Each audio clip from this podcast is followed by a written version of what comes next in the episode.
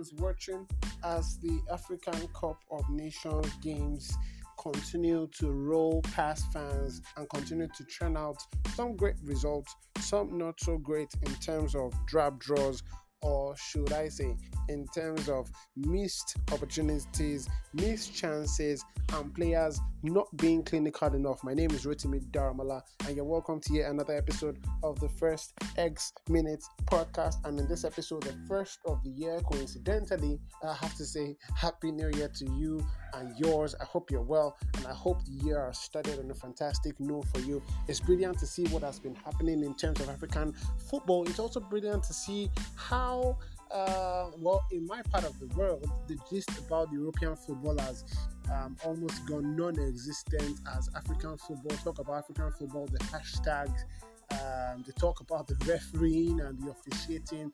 Of course, have dominated the airwaves, and uh, that airwaves had hate factor in it.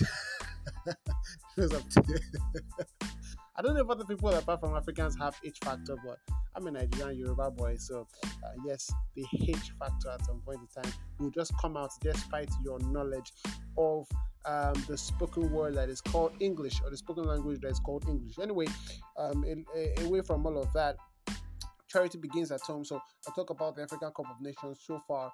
Uh, the jostle to qualify for the next stage of the competition is still pretty much on. We're going to have um, some Group E, mouth-watering Group E and Group F games later today. This has been recorded on the 20th of January, yes, 2022.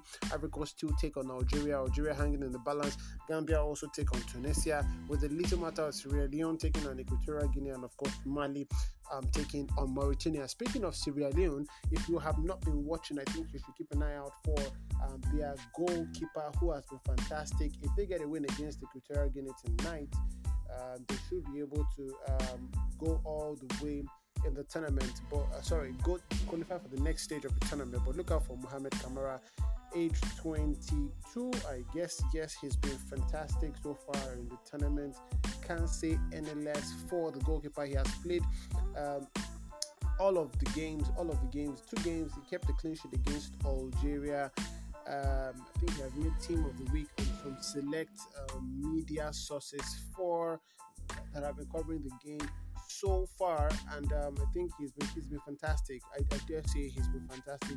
He's one to look out for, and he's also one we will be look. I will be looking out for to see if he makes any move from this channel after this tournament because he's been really, really, really good. And let's let's look at the whole tournament holistically now um, I, I try to see if I can put a theory to what I have experienced at the African Cup of Nations so far this season. And I think I have one word. It's still one word, despite the fact that the goals have been pouring in in the final round of group stage games. I think only one game so far has ended without, without a goal, and that has to be the game between Malawi and Senegal. Um, aside that, in the third round of group stage games, it's been really goals, goals, goals regardless of that, I still dare say that the tournament has been one uh, one huge show of profligacy. Yes, I got it. I got it right this time around. I've been pronouncing that before I started recording. Profligacy. Yes.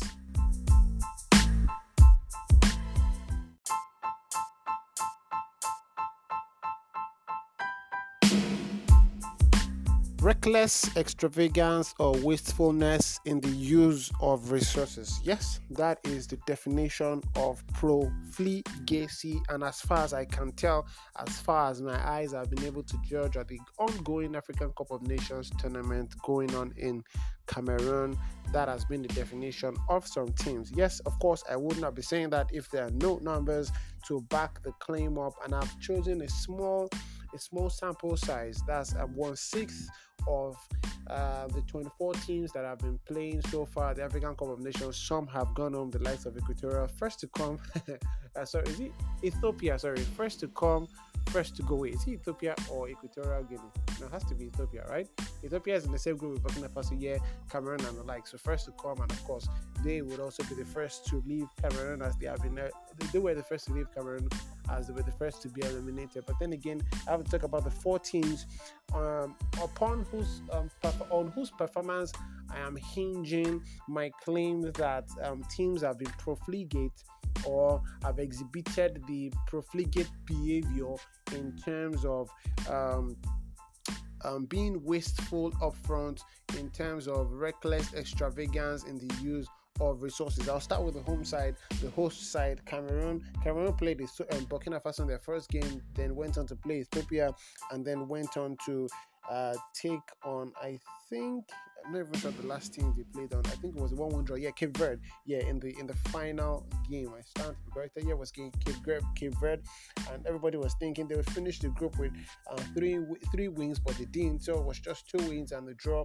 Out of the seven goals, I think they scored two were penalties, and those two were. Uh, the two penalties that came in the game in the opening game of the tournament against um, Burkina Faso.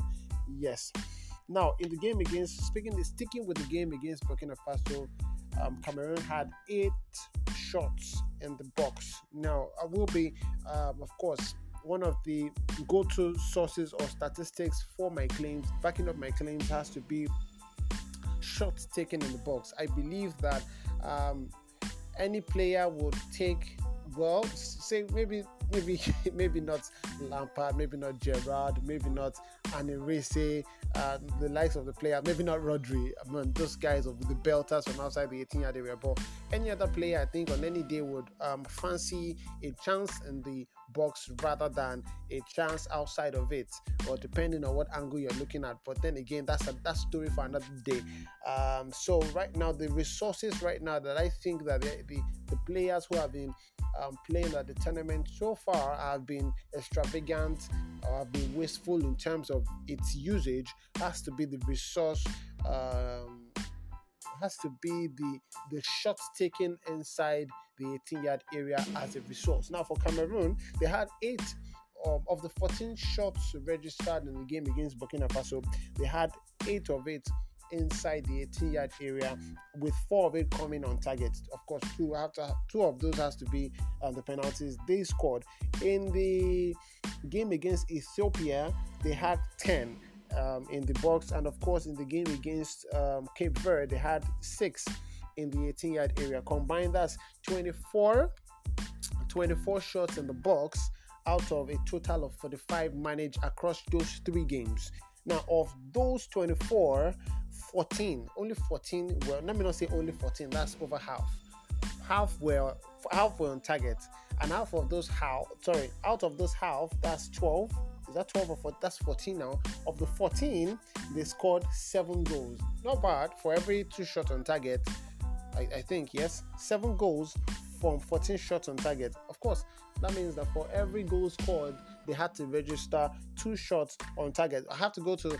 sounds a bit clinical. I mean, for for every two shots on target, there's going to be at least one goal. Not bad, not bad. I think for for Cameroon. However, you have to understand that they could have done more. And another side that could have done more has to be uh, the highest ranked.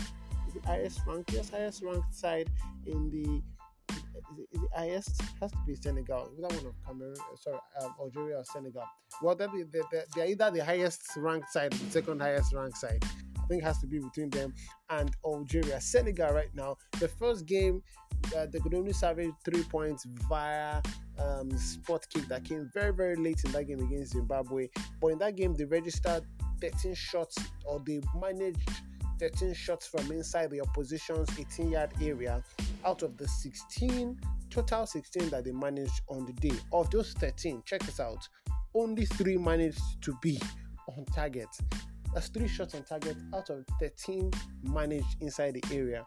Of course, they will go on to manage 0 0 draws in both their games against Guinea and Malawi. And to add the sum total together, Senegal managed 36 shots in total in the group in the group stages. Yes, against Zimbabwe, Guinea, and Malawi. And of those 36, 28 were actually managed from inside the area. So they didn't have any penetration problem, so to speak. They didn't have any problem breaking down the defense or trying to get into the danger zone or trying to maneuver their way whenever they got to the final third. It was more about finishing off the chances that were already set before them. And of those 28 shots from inside the opposition's 18 yard area.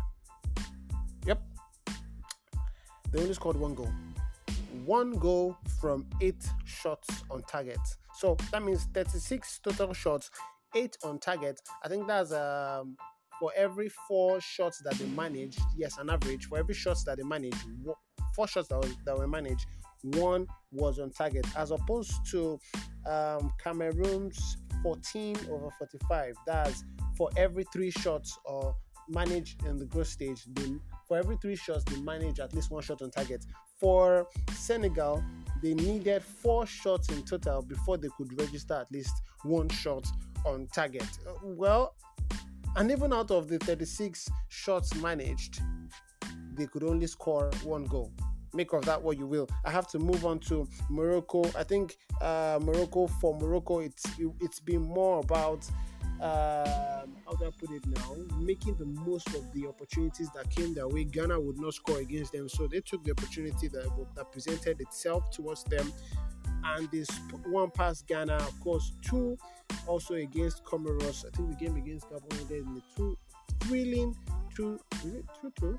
It's 2 2. It was the other game between Comoros and Ghana that ended in a 2 3, um, with Comoros coming out as the winners in that one. But against Ghana, Morocco recorded eight shots inside the um, the Ghanaians' 18 yard area out of the 12 in total that they registered in that game. Not bad. Three of those were on target. and they could only score one. In their 2 0 win over um, Comoros, check this out, they registered 14 shots they registered 14 shots from inside Comoros' 18 yard area out of the 19 in total that they managed in that game. Nine of those were on target. They hit the woodwork once, they missed five big chances and could only score two goals. If you had, if you add the four shots on target, sorry, four shots they managed from inside the 18 yard area in the game against Gabon. Um, to the total that they have, then you have 26 shots managed from inside the 18 yard area over the group stages as compared to the 40 total shots that they attempted in their three games. So we are talking 26 shots uh, from inside the area, over 40 shots are managed uh, in total in the competition. This math is pretty much difficult to make, um, so I'm not sure if I can give you the average. Uh, what's that now? 13 over 20. Wow, that math is a bit complicated. But then again, I think that they could have done more. For me, I feel they could have they could have done more. Three on target against Gabon, nine on target. How we say that you're having nine shots on target and you're scoring just two goals in the game against Comoros? Could have should have been more if you could get one goal from three shots on target against Ghana. Then I mean you should get two or three or more in if you can manage nine shots on target in the game against Comoros. Let's not talk about uh, the game against Gabon, even though they had three shots on target, they could only manage one goal from open play, with the other coming from Sofiane Boufal's penalty in the second half. We'll switch over to Nigeria. Uh, three wins out of three. Uh, of course, being touted heavily as favorites to um, take the tournament and win the win the the gold at the tournament. However, let's look at the numbers closely. Only in the game, in the last game, which was um, the game against Guinea Bissau, did they not register shots? Um, did they not register shots inside the 18 yard area in double digits? In the game against Egypt, they, they registered 10 shots in the Egyptian 18 yard area. Um, in the game against Sudan, they registered 14 shots. They attempted 14 shots from inside the 18 yard area of the opponent but against of Guinea-Bissau, of course, they could only manage nine, which is still pretty much close. If you sum, if you um, get the sum total of everything that they achieved in terms of shots managed in the opposition's 18-yard area in the group stages of the African Cup of Nations, then you're talking 33. 33. That is an average of 11 per group stage games that they played. And of the 33, check this out.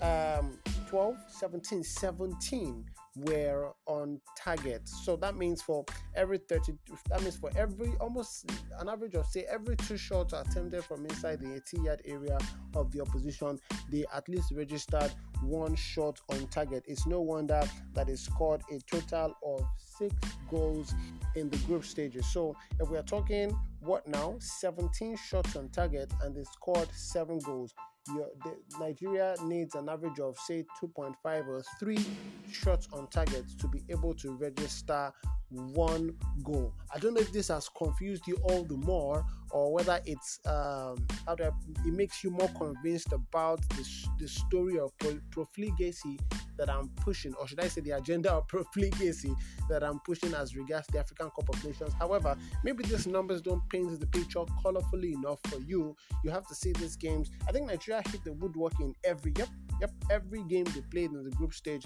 against Egypt, against um, against Sudan, against Guinea-Bissau. They hit the woodwork every time. And yeah, I understand national team coaches don't have that much time. Even players themselves don't have that much time to understand the pattern and what their teammates want and what they don't want.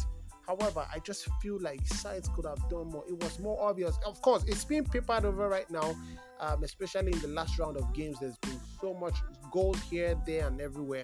However, in the first two rounds of group stage games, uh, you couldn't say the same because chances teams were literally fluffing chances. The likes of Guinea were throwing away big chances. Um, the likes of Morocco were throwing away big chances. Senegal suspect also.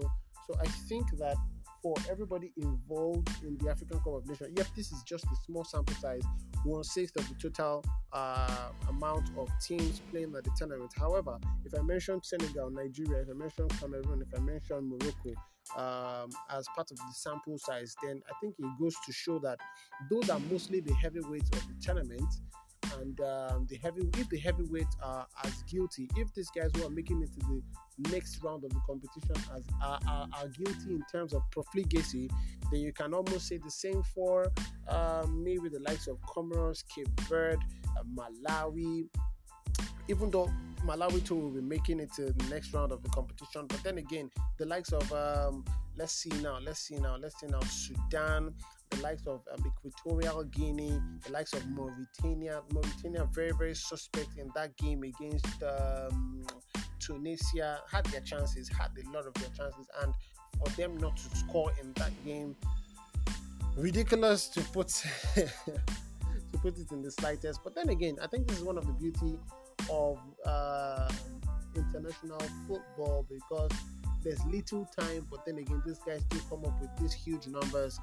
On one side, I'm not happy that we've not seen that much goals. However, on the other side, it's good to see that this to be reminded again that these players are not robots; they are human beings, and as much as you put them together in such a short while, there's only a li- there's, there's a limit to what they can do, what they can pull off. That will be it for me from the African Cup of Nations. Um, I think that we'll be talking more extensively about how the group stage games panned out when the likes of Ivory Coast, Algeria sort themselves out. Well, we are sure about the the teams that the, the pairings, no, the teams that make it through to the knockout stages, the round of 16, and of course the pairings for the games in the knockout stages. Before I leave you, I have to talk about that 97th minute winner feeling. Bergwijn or Bergwijn for Spurs, scoring the leveler in the 95th minute and scoring the winner in the 97th minute. Watch the game. And I just have to say, for all the work that Bergwijn did, getting those goals and all of that, you have to credit Eric Dier. Was it Eric Dier now? There was somebody who made an interception for Harry Kane. No, made the interception, then passed to Harry Kane, who later released Bergwijn for that um, 97th minute winner. I think yeah, Harry Kane made the pass, but I'm not sure now who actually made the pass to Harry Kane. Why I'm saying this is because yeah, we we tend to celebrate all these goals and say, oh, okay, this is this Bergwijn scored a late last minute winner and all of that. However, I think it was either Harry Winks, either Harry Winks or um, Højbjerg, one of two who made that interception intercepted the play from Leicester City. They were trying to advance to see if they could get a winner, but then again they got intercepted, and from there on the pass was laid um, laid to have um, to Harry Kane, who made the assist for Bergwijn, who of course raced down, rounded um, Schmeichel, and of course slotted the ball home. The ball hit the woodwork on its way home. By the way, I, I think that was one of the highlights so far or that has to be one of the highlights of Antonio Conte's career as manager for Spurs. I think it was good to see, and I also think that it's a feeling that that almost 95% of other feelings don't come close to because they were staring defeat in the eye. Maddison had put Leicester City up. Um, I think around the 70 something minute, and for less for Spurs to come back, get a goal, 2 2, and then get a winner. It's incredible to see. However, what is more incredible is, or should I say, are their chances when it comes to finishing top four. They're currently fifth. They have three games in hand, fifth behind West Ham, who have played who have played 22 games. Spurs have only played 19 games. So it remains to be seen what Conte can do with the Spurs side. It also remains to be seen what the Italian can do in terms of leveraging on this big, big win against Leicester. This is where we draw the curtain on this episode of the First Six Minutes podcast, the first for the year 2022. Thanks for joining. Thanks for listening in so far.